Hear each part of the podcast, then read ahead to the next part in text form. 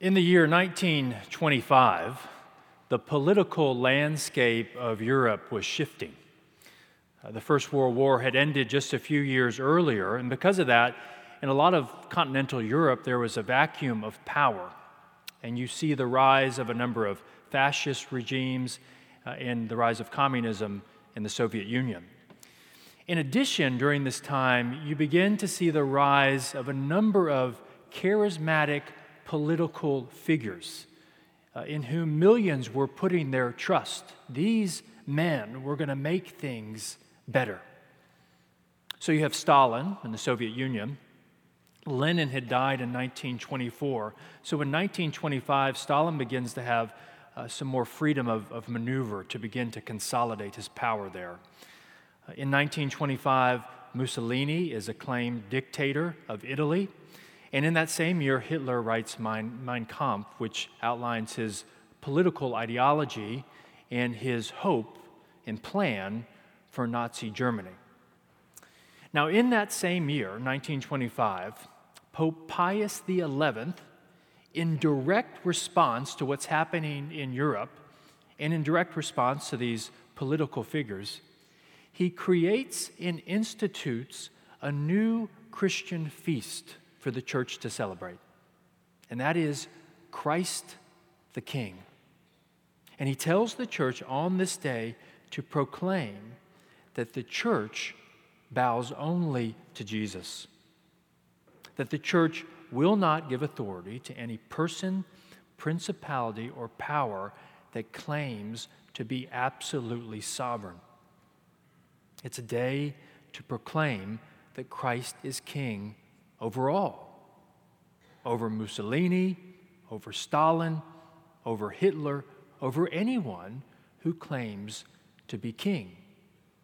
And so, since that time, now I guess almost 100 years, the Roman Catholic Church has observed this feast. Uh, and a number of other churches, Protestant denominations, have also adopted this celebration, including the Episcopal Church, because it is so important to proclaim and to remember Christ is king.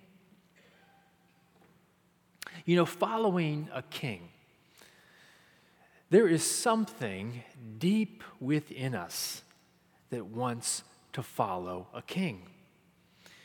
When you look at uh, the great legends of human history, so many of those legends go like this. They say, There once was a king, a great king, and this king, he, he ruled with wisdom and justice and compassion. And when this king was on the throne, the land flourished. Everything flourished. Relationships flourished. The arts flourished. Civilization flourished. It was a golden age for us. But something, something has taken the king away. And because the king is gone, everything has fallen apart. The land has deteriorated. And so we look, we wait for the day that the king will come back because the king will return. It's really astonishing how many legends follow this pattern. You have the, the Robin Hood legend, where good King Richard has left England. And so now Robin Hood is keeping the flame alive until King Richard returns. You have the great Arthur stories in Camelot. When Arthur ruled, everything flourished. But now Arthur is gone, and supposedly on his tombstone it reads, Here lies Arthur, Rex Quondam, Rex Futurus, meaning the once and future king. Not just the once king, but the future king. You see, that's a critical aspect of all these legends that the great king will return. There's a Danish legend, follows the same pattern about the mighty warrior Holger the Dane. He will return one day. In Serbia, you have a legend about Prince Marko. He ruled in the 14th century. One day, it is said, he will return when his people need him. There's a legend about Frederick I, ruled the Holy Roman Empire, died in the Third Crusade. Again, it is said he will return one day. In Wales, a legend of a Welsh lord, Owen Lawgoch. It is said he will return when Wales truly needs him. You even have uh, the modern legend, The Lord of the Rings, one of the most successful stories of the 20th century, written by J.R.R. Tolkien. And behind this story is the idea that there is a true king in the north. And one day, again, he will return. And when he does, a golden age will ensue. On and on it goes, these legends about a king returning. And the question is why do we have this longing, these legends about the returning of a great king, when the actual record of human kings is pretty abysmal? It's not that great. It's full of tyranny and tragedy. You give somebody unrestrained power, and generally it does not work out that well. We know that. That's why almost every monarchy in the world has been toppled. We didn't want to deal with kings. And the kings or royalty that still exists, their power has been stripped from them. And yet, we are still fascinated by kings. The old legends still speak to us. And we're obsessed in the US with the, the British monarchy. Why is it that the crown has been one of the most popular TV shows in the last few years. And in fact, one of the things that we do in the US, because we don't have kings, is we crown kings. We take athletes or billionaires or media stars and we turn them into kings.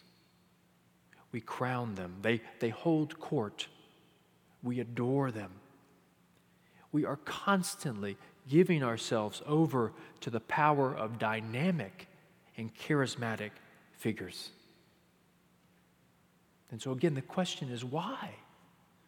Why do we do this?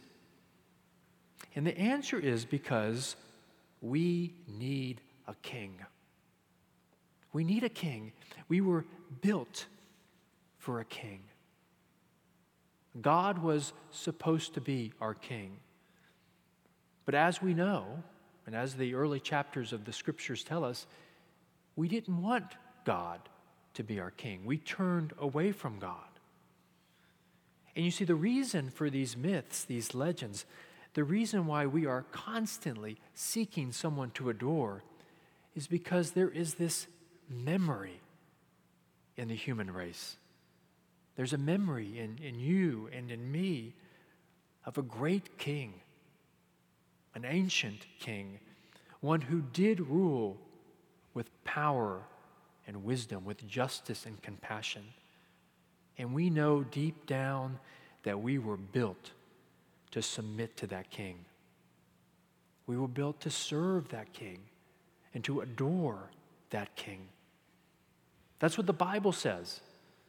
It says that there is a true king that stands above all the kings of the earth. And that king is Jesus, the Christ, the Messiah. Our gospel reading today, it comes from John's gospel. And in it, Jesus talks about his kingship. Jesus, he is sitting before Pilate. Uh, Jesus is on, on trial uh, before Pilate.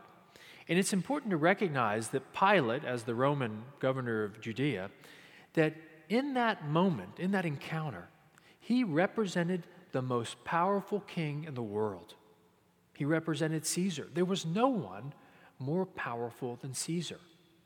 Caesar truly was a king of kings, he ruled kings.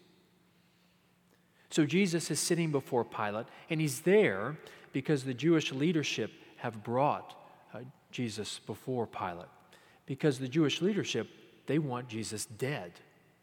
And they're hoping Pilate will bless this and will execute Jesus. In fact, in the next chapter, Pilate brags to Jesus about his power and authority. And he says to him, Do you not understand that I have the power to release you or to crucify you? Now, in our passage, Jesus has just come before Pilate. And Pilate, the first question he asks of Jesus is he says, Are you a king? Are you a king of the Jews? And, and the first thing I'll mention here, uh, before we look at how Jesus responds, is notice just the sheer majesty of Jesus. I mean, Jesus, he is not, he is not in awe of Pilate at all. When you read this, there is no sense that Jesus is on trial. In fact, it looks the opposite. When Pilate faces Jesus, it's not Jesus on trial, it's Pilate who's on trial. Jesus seems to have the power and authority. So Pilate says, Are you the king of the Jews?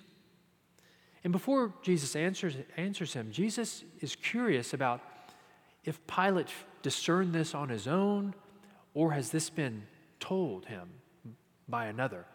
And Pilate responds, Well, you've been accused of this by the Jewish leadership.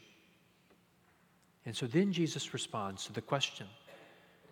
And Jesus says, My kingdom is not from this world.